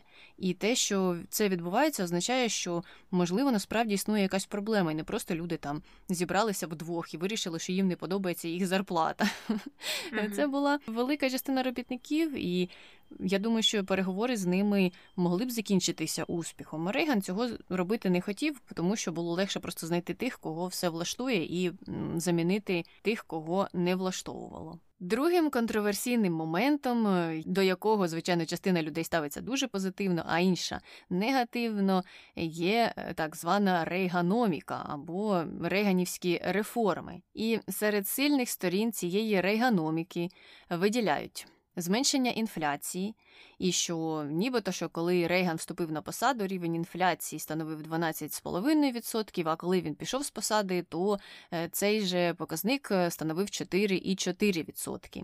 Також, коли Рейган ввів свої економічні реформи, збільшився приватний капітал на 8 позицій, тільки невідомо, чий приватний капітал. Знизилися відсоткові ставки на 6 пунктів. Були створені робочі місця, і рівень безробіття, коли Рейган вступив на свою посаду, становив 7,5 приблизно відсотків, а коли він залишив посаду, показник знизився до 5,5. Ну і, звичайно, Рейган знизив оті драконові податки, на які він жалівся усім ще до того, як став губернатором. Що ж до слабких сторін цієї рейганоміки? Збільшився рівень бідності під час президентства Рейгана. Відсоток людей, які живуть за межею бідності у 80-му році, був 13%, у 83-му вже він складав 15,2%. Також це зростання бідності спостерігалося і після того, як Рейган вже покинув свою посаду під час першого року каденції наступного президента. Тобто це нам говорить про те, що ті реформи, які були впроваджені за президентства Рейгана, мали досить довготривалий негативний вплив, і з ними вже мав працювати наступний президент. Ще зріс держборг США. Збільшився він з 25% до 40%, і це такий досить значний показник для багатьох критиків. Звичайно ж, дуже сильно критикують так звану trickle-down економіку. Ми вже трохи про це говорили. Це такий нібито позитивний ефект, яким його вважають республіканці. І полягає він в тому, що якщо найбагатші ланки населення або ті, хто створює усі підприємства і фінансує їх, будуть платити менше податків і отримувати більше доходів, вони ці доходи обов'язково направлять назад в економіку, створять додаткові робочі місця для тих, хто заробляє менше, для нижчих так званих ланок суспільства. І нижчі ланки суспільства за рахунок цього теж виграють. Тобто багаті, коли їм дати більше грошей, обов'язково поділяться з бідними. Звичайно, це завжди так працює. І насправді існує теорія про те, що це може працювати. Але ефект цей найкраще працює, коли податки знаходяться на дуже високому рівні. І це діапазон від 100 до 50%, згідно з кривою, яка називається крива Лафлера. І якраз коли податкова ставка опускається всередині цього діапазону, то ще можливо спостерігати економічний ріст. Є шанс на те, що багатші люди так будуть вкладати гроші назад в економіку, будуть якісь нові підприємства відкривати, і не зовсім все з ними погано.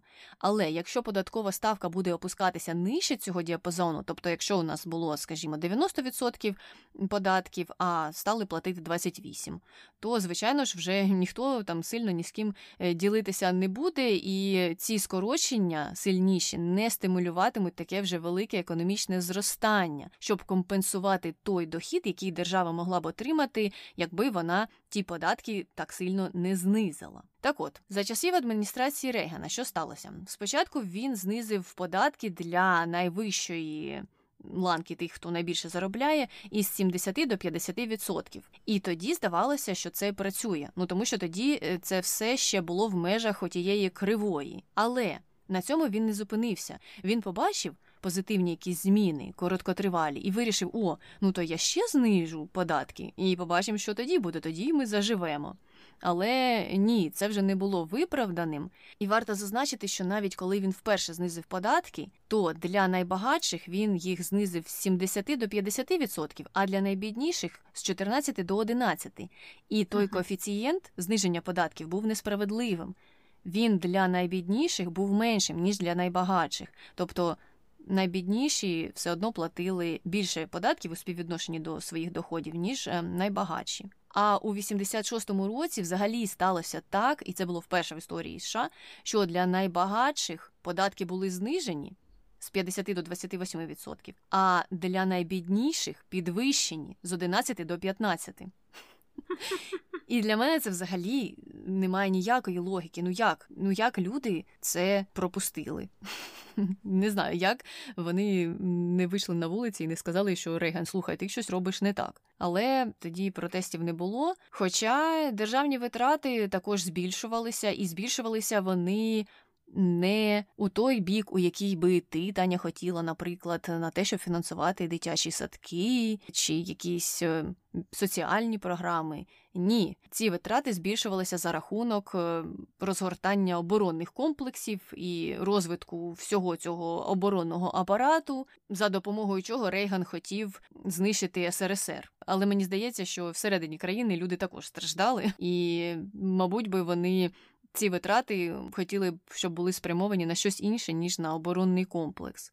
Це я трохи так в теорії все розказувала, але якщо звернутися до практики, то гарним прикладом того часу був штат Канзас, у якому за рахунок скорочення податків скоротився і бюджет.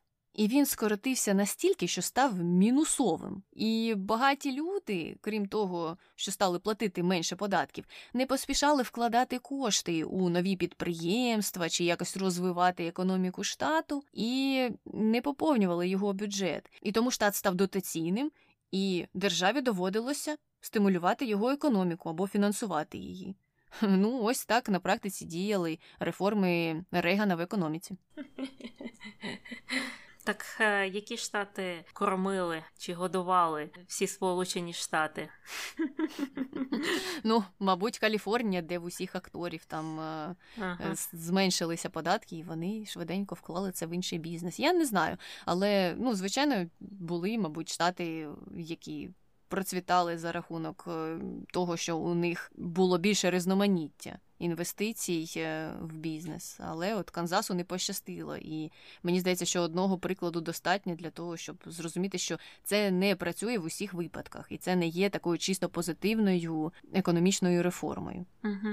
І навіть МВФ відкидає цю теорію trickle-down економіки і того, що зверху отак все донизу може розподілитися рівномірно, плавно, і багаті поділяться з бідними. Доповідь існує, написана 5 економістами цієї організації, в ній говориться, що збільшення доходів бідних і середнього класу – це саме те, що збільшує зростання економіки. А якщо збільшувати доходи людей, які входять до найвищої ланки, до 20% тих, хто найбільше заробляє в суспільстві, то це призводить до зниження темпів зростання економіки. Тому що, коли багаті стають багатшими, вони не поспішають ділитися своїми заробітками з усіма іншими людьми. Тому що багаті стають багатшими за рахунок чогось. Частіше за все за рахунок експлуатації тих, хто бідніше. І так розколюється суспільство на багатих і бідних, і між ними з'являється прірва.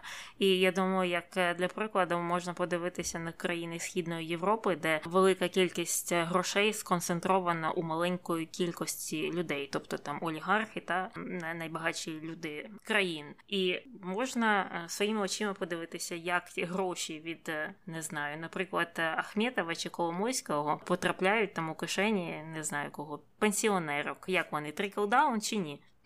Так отож. Але в той же час, якщо допустити, що середньому класу будуть доступні якісь економічні ініціативи, то, мабуть, він би і створив нові робочі місця, і створив би якісь нові бізнеси, і той самий малий бізнес, на якому часто тримається економіка. Угу.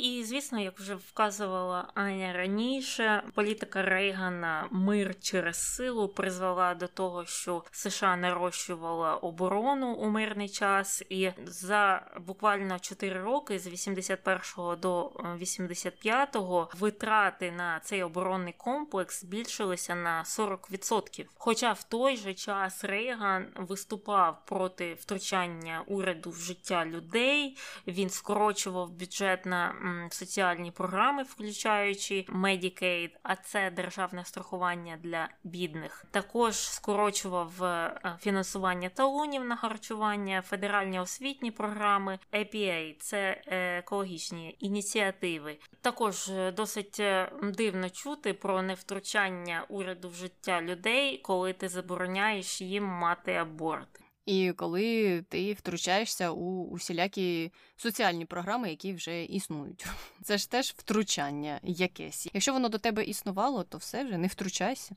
Так, це дуже однобоке зазвичай трактування. І для мене те, що збільшується на 40% оборонний комплекс в той час, як зменшуються соціальні програми, вже є величезним негативним показником для внутрішніх реформ, внутрішньої політики. І незрозуміло, як людям це могло подобатися. Однак якщо дивитися на інформаційну політику, то я можу собі уявити, що, мабуть, люди боялися, що холодна війна стане гарячою і дозволяли такі витрати. Ну і щодо зовнішньої політики, якраз переходимо до неї.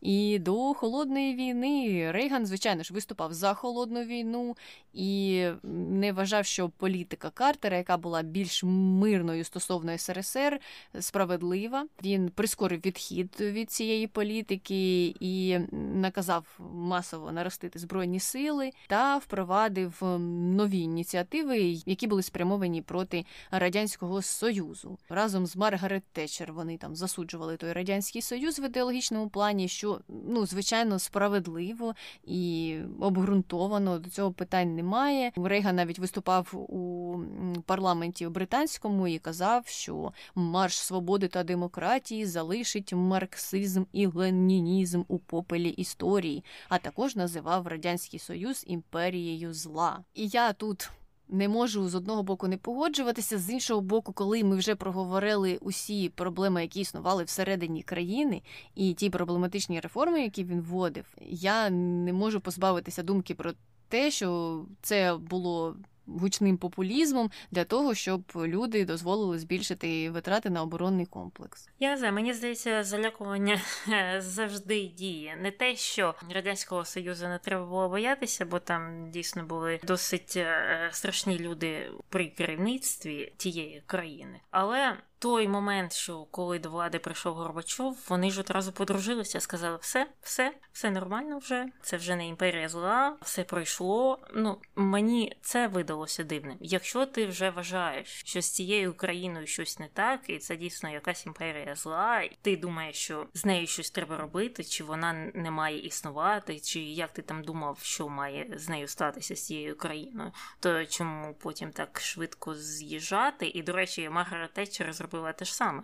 Як тільки той Горбачов прийшов до влади, вони такі, о, ти там Горбі, чи як там вони його називали, кращий друг. Хоча там просто картинка змінилася, в плані, що так, дійсно проходила якась демократизація, гласність, але суть, оця от комуністична, така потворна суть того режиму, вона ще ж залишилася. І ви ж всі ці, я не знаю, скільки, 70 років казали про те, що ми, американці, проти цієї жалюгідної суті комунізму або комуністичної системи. Що сталося, не знаю. Ну, так, вплинула харизма Горбачова на них, я не знаю. Але на той час, коли Горбачова ще не було при владі, була доктрина Рейгана і була спрямована на те, щоб надавати допомогу різним антикомуністичним рухам опору у країнах Африки, Азії та Латинської Америки. З одного боку, ну, дивишся так, начебто непогано. З іншого боку, є проблематичні моменти. Наприклад, Рейган розгорнув відділ ЦРУ в Афганістані та Пакистані, і цей відділ готував і оснащував сили, які працювали проти радянської армії. І це сприяло припиненню радянської окупації Афганістану. В той же час те озброєння, яким оснащували тих повстанців, потім було використане проти США у 2001 році, коли були загострені стосунки між Афганістаном і Америкою. Ну, тобто це обернулося їм же не тим боком. Крім цього, ті ініціативи антикомуністичні, які існували в країнах Азії і Центральної Америки, вони критикувалися, тому що ця робота США була названа і агресивною, і імперіалістичною, і такою, що розпалює війни в інших країнах, де США не має бути присутня. І ці антикомуністичні лідери не завжди були такими милими і пухнастими, і мирними, тому що також причиняли масові вбивства людей. Наприклад, США тоді підтримувало Гісена Хабре із Чаду, і його називали африканським Піночетом. Також вони підтримували лідера перевороту в Гватемалі, якого звали Ефраїн Ріос Монт. А він відповідав за вбивство більш ніж 200 тисяч людей, і його теж судили за геноцид. Правда, там потім той суд якось наполовину відбувся чи не відбувся, і не зрозуміло, чи його виправдали. Він, коротше кажучи, не сповна заплатив за те, що він зробив. Тут, з одного боку, так, можна хвалити Рейгана за те, що він боровся з комунізмом, але з іншого боку, коли дивишся на методи, які він застосовував, і коли трошки більше читаєш про людей, яких він підтримував, то задаєшся питанням, наскільки це все було ради якоїсь гарної мети, і про що він там казав, що він бачив цінність у кожній людині і добро в усіх людях, то от заради якого добра це все було зроблено. Ну, тут, здається, така сама історія, що і з Маргарет Течер. Ми також вказували на те, що вона підтримувала будь-які режими, які вона вважала антикомуністичними. При тому, що ті ж самі режими, які вона підтримувала, могли бути такими ж жахливими, як і комуністичні. Тобто вони і репресували свій власний народ, і вбивали, і що завгодно там відбувалося, але сам той факт, що вони не були комуністами, вже давали якесь добро на фінансування цих людей або режимів в цілому, що є досить дивним. Знаєш, яка різниця, якщо є жахливий комуністичний режим і жахливий якийсь там латиноамерикансько-хунтний режим. І ті там вбивають людей, репресують, нема свободи слова, нема нічого, але ви вирішуєте підтримати одних, начебто для боротьби з іншими, я не знаю. Ну і потім які гарантії того, що цей режим колись не виступить проти вас же? Вони ж з тією ціллю боролися, бо вони боялися, що всюди буде комунізм, їх оточить і потім на них нападе. Ну так, а де гарантія того, що ця латиноамериканська хунта колись не виступить проти вас? Ну, не знаю. Ну, так сталося, як ти казала, в Афганістані. Фінансували Бін Ладена, а потім були вимушені ганятися за ним по всьому світу і знаходити його в Пакистані і вбивати його там за терористичні акти на території Сполучених Штатів. Ну і щодо Горбачова. Коли він прийшов до влади в СРСР, то Рейган змінив свою політику, він вирішив вести більш дипломатичні стосунки, хотів переконати Горбачова зменшити нарощення зброї. Що, гроші закінчилися чи що? Не знаю, у нього ж була інша політика до цього. Ну і вони провели 4 конференції, і під час однієї з них була підписана угода про ліквідацію ракет середньої і меншої дальності, що вважалося величезним здобутком Рейгана і таким, що змінило взагалі політику двох держав стосовно одна одної. І потім Рейган взагалі поїхав у Москву, і коли журналіст там запитав його, чи вважає він Радянський Союз імперією зла, він відповів «Ні, це ж був інший час, інша епоха». І взагалі у своїй автобіографії він писав, що Горбачов просто класний чувак, і в них дуже теплі стосунки. І тут мені цікаво було послухати, що кажуть ті, хто вважає, що Рейган розвалив, мабуть, там за допомогою Маргарет Течер, Радянський Союз, який його вплив був на це все. Як же ж він його розвалював, якщо він вважав Горбачова таким класним і прекрасним, і встановлював з ним дипломатичні стосунки? Таке враження, що наприкінці існування Радянського Союзу вони просто чекали, що він сам розвалиться, і вже ніяк на це зовсім не впливали. Або не чекали, що він розвалився. Вони просто хотіли, щоб він трохи ослаб, але не розвалювався. Добре, ще була історія з Лівією. Значить, Рейган і ЦРУ вважали лівійського лідера Муаммара Каддафі разом з лідером СРСР Леонідом Брежнєвим, а також разом з кубинським лідером Фіделем Кастро частиною групи, відомої як Нечистива Трійця. І ця Нечистива Трійця була ворогом номер 1. І сталося так, що у 86-му році на берлінській дискотеці вибухнула бомба, і це призвело до поранення 63 американських військовослужбовців, і один з них загинув. І тоді Рейган заявив, що існують беззаперечні докази того, що Лівія була причетна або відповідальна за цю атаку, і дозволив застосувати сили проти країни Лівії. І цього ж року Сполучені Штати здійснили серію авіаударів по наземних цілях у Лівії. І цей напад засудили. І засудили багато країн, 79 голосів за і 28 проти, і 33 утрималися на Генеральній асамблеї Організації Об'єднаних Націй. І вона прийняла резолюцію 41/38, яка засуджує військовий напад проти соціалістичної народної лівійської арабської джамахірії і визнала це порушенням статуту Організації Об'єднаних Націй та міжнародного права. Так, вони це засудили, але, як завжди, з ООН це нічим не закінчується. Так, нічим не закінчується, і дуже швидко це все стихло, і потім уже союзники американські, в принципі, то і виступали за те, що добре, там з Лівією насправді щось не так, і треба з нею щось робити, хоча у тих, хто критикував США, були питання щодо того, а чи відповідає країна за дії певних людей, які якось дотичні до цієї країни.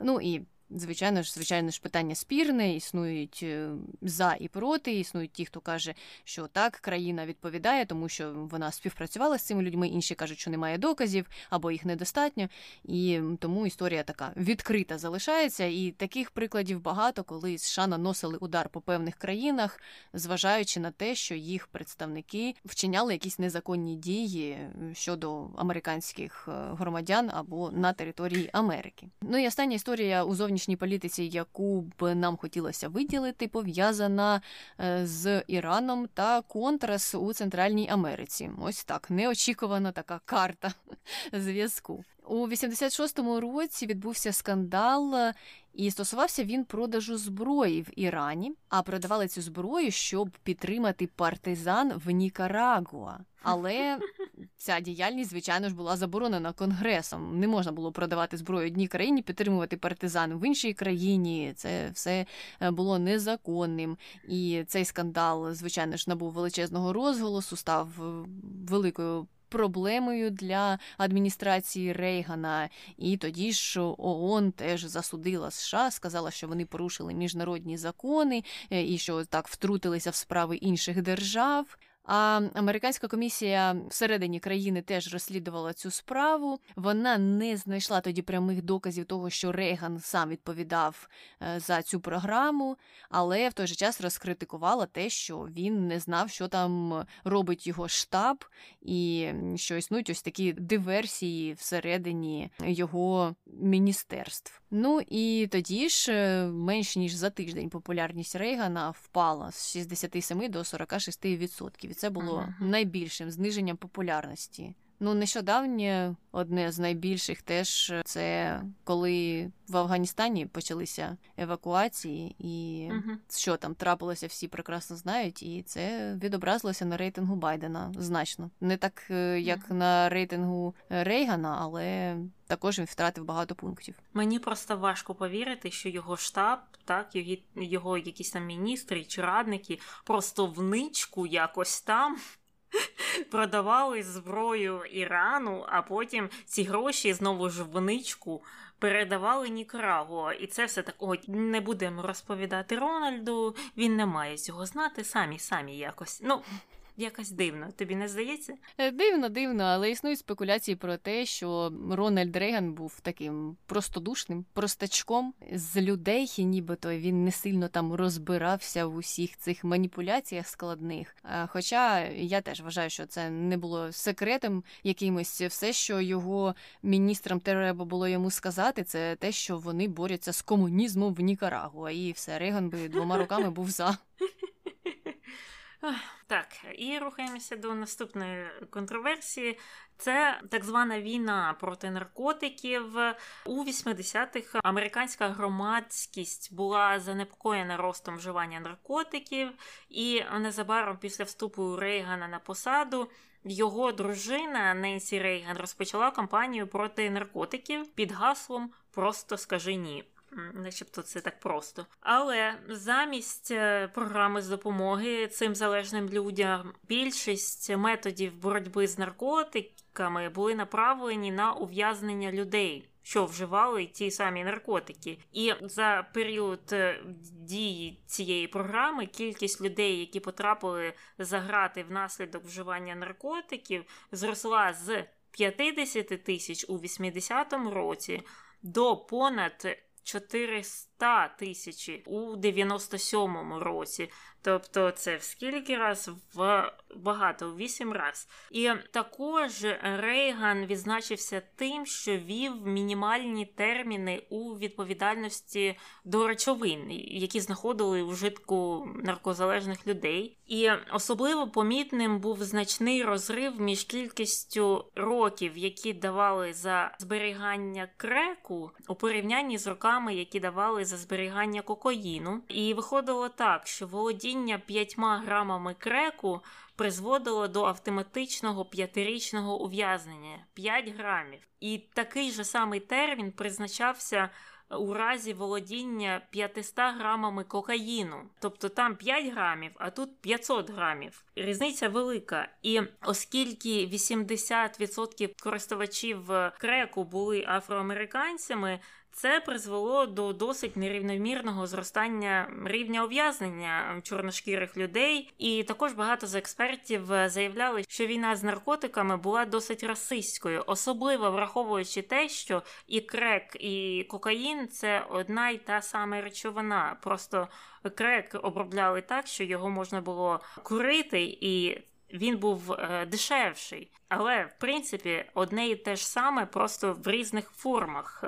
І досить дивно, що давали такі різні терміни. Тобто терміни були ті ж самі, але маса зберігання була досить різною. Ну і це було пов'язане з тим, який вид наркотику був популярним серед яких верств населення або етнічних представників населення. Тому що порошковий кокаїн не був популярний серед афроамериканців, він був популярніший серед білого населення. І частіше за все, коли доходила справа до суду, то там вироки були поблажливішими. Ну і крім того, що стосується обшуків, різних силових дій стосовно тих, хто зберігав наркотичні речовини, то вони були більш агресивними по відношенню до людей темношкірих або людей латиноамериканського походження. І тому, звичайно ж, і казали, що ця війна з наркотиками расистська. Ну і останнє, що хочеться виділити, це його програма боротьби зі СНІДом, хоча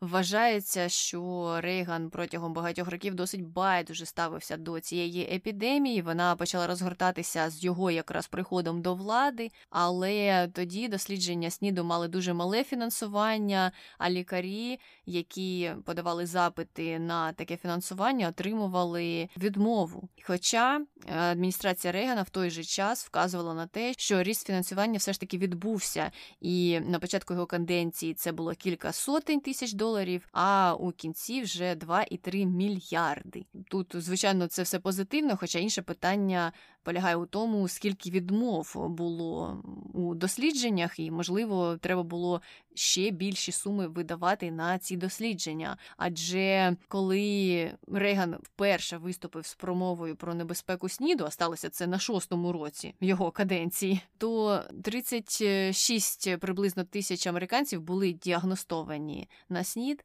а от уже у 89-му році, коли Рейган залишив посаду, понад 100 тисяч людей отримали такий діагноз. Ну, тобто, незважаючи на кошти, які виділялися, ріст захворювань все ж спостерігався, і тоді тут постає питання, чи тільки кошти могли це виправити, чи, можливо, треба було впроваджувати ще якісь додаткові програми, і чи це робилося взагалі. Ну, і тому Рейгана теж за це критикують.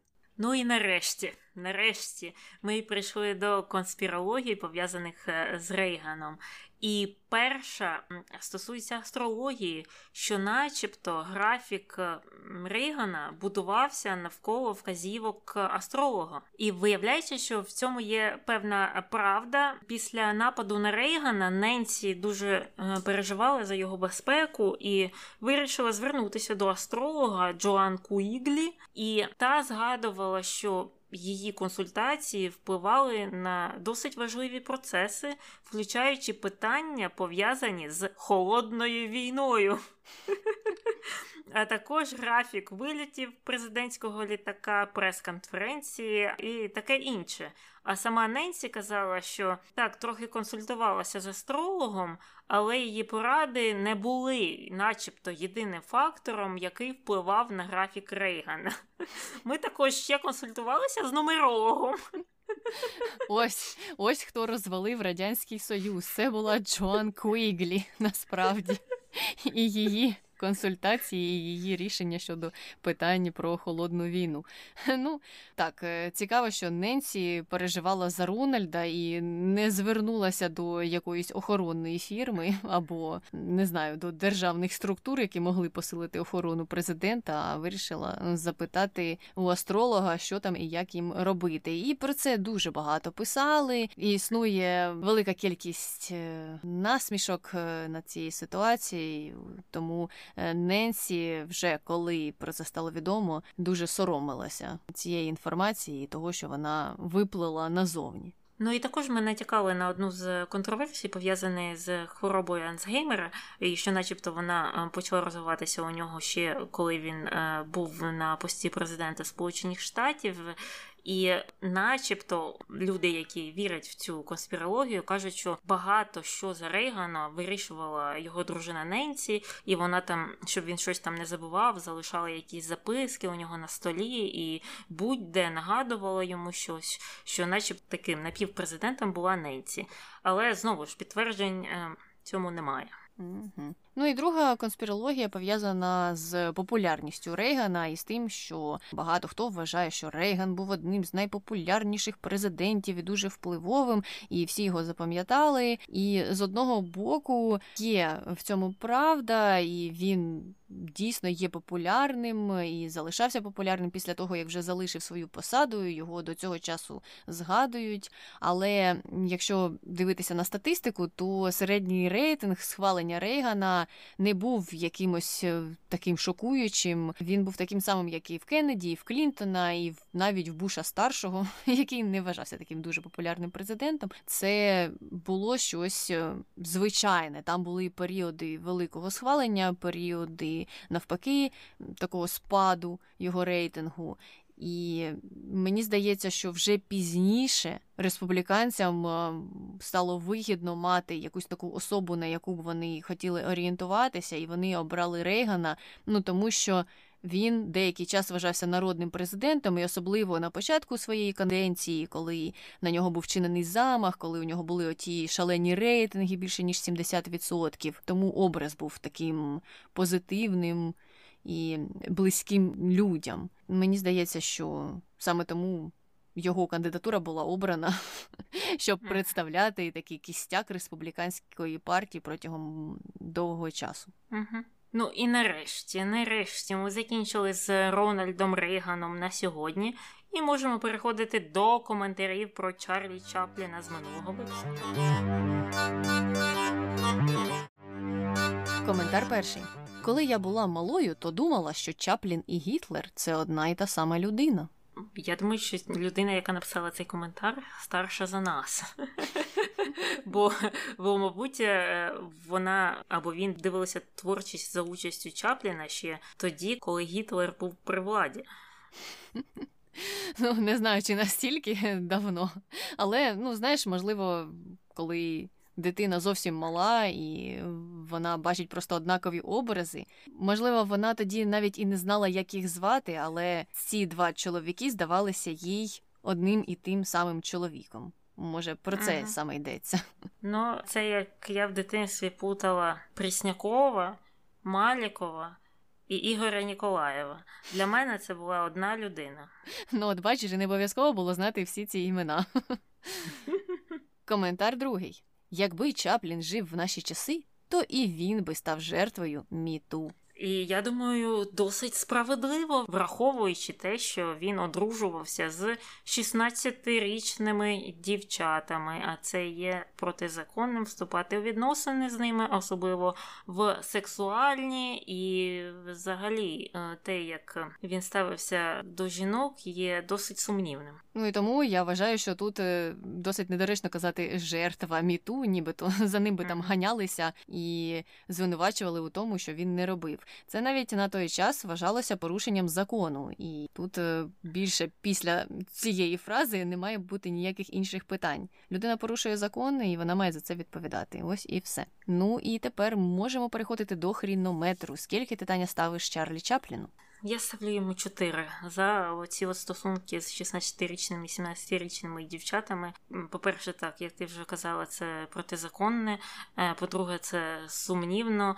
По-третє, навіть якщо можна підійти з тої сторони і сказати, так це ж кохання, чого б ні. І люди в різному віці там закохуються в будь-кого. І різниця у людей у віці може бути різна. Так, з цим можна погодитися, але в той же час у нього було 4 дружини. Тобто це 4 рази він так досить сильно закохувався, а потім їх кидав. Ну, досить дивно. І плюс, хоча я не вважаю його якимось там страшним комуністом, типу сталіністом, як той був Павло Неруда, але все одно він там зустрічався з лідерами комуністичними. Навіщо? Я це не підтримувала. Навіть якщо це був не Сталін, там, а Хрущов, все одно під час правління Хрущова репресії продовжувалися. Просто вони не були в таких масштабах. Зрозуміло. Я теж поставила 4 і фактично за те ж саме. Те, що вважається незаконним, його стосунки з молодими дівчатами, за комунізм в меншому сенсі, так само, як і ти, аргументую це тим, що він не був таким активним, агресивним комуністом, який підтримував Сталіна. І я вже казала в минулому випуску, мені здається, що його Радянський Союз просто вирішив використовувати, тому що Америці він не сподобався, і тому його і запросили на ту зустріч. А якихось активних своїх позицій політичних він ніколи не виголошував. Сам там казав, що є анархістом. В цьому я теж бажаю проблемність, але то вже інше питання. Ну, а наші слухачі поставили 2,5 бали всього-навсього. Вони не вважають Чарлі Чапліна таким сумнівним, яким вважаємо його ми. А от щодо того, чи є справедливими або виправданими гонорари зірок Голлівуду, 23% сказали, що так, і 77% сказали, що ні. А от фільмів з Чарлі Чапліном, які наші слухачі дивилися і могли б порекомендувати, не було. Не надійшло нам ніяких. Тому це, мабуть, ми, коли готувалися до подкасту, тільки і подивилися. А усі інші дивляться щось сучасніше чи, не знаю, щось інше. Просто не цікавить їх творчість Чапліна. Я їх розумію. Знову ж, німе кіно досить важко дивитися. Щодо заробітної платні акторів, знаєш, в чому плюс? Що більшість акторів також визнають, що їх зарплатні є невиправданими. І я дивилася якусь програму, де сиділи актори і якраз спілкувалися на цю тему. І вони казали, що так, знімайте з нас більше податків, бо ми маємо платити більше. Тому що коли ми бідкували і працювали там офіціантами, ми мали платити менше, а так як ми зараз мільйонери, будь ласка, збирайте нас все. От такі от бувають голлівудські актори. Так, я теж хотіла якраз сказати, що зарплати зарплатами, якби податки були вищі, то було б менше питання. Ну, сподіваємося, що, можливо, колись до цього прийдемо. І на цьому, думаю, можемо закінчувати наш випуск. А якщо вам є щось додати про Рейгана і чому він такий популярний, або чому ви вважаєте його хорошим, обов'язково пишіть нам. Це можна зробити на Інстаграмі, шукайте нас там за нашою назвою «Не без гріха подкаст». Також можете залишити свій коментар на Ютубі, також нас там можна знайти за нашою назвою. Якщо хочете про нас написати щось хороше, залишайте свої відгуки на Apple подкастах і слухати нас можна у всіх додатках, які транслюють подкасти. Ну і також не забувайте розповідати про нас своїм друзям, знайомим або тим, хто цікавиться подкастами. І я думаю, що все. Тепер можна прощатися. Ну давай, з вами була Таня. І Аня. Почуємося. Бувай! Але, гаразд, повертаємося до Рональда Рейганда. Чого Рейганда? Чого? Якщо він Рейган? Рональда Рейганда. А, точно. Що таке? Ну, ще один плюс в Білу Клінтон.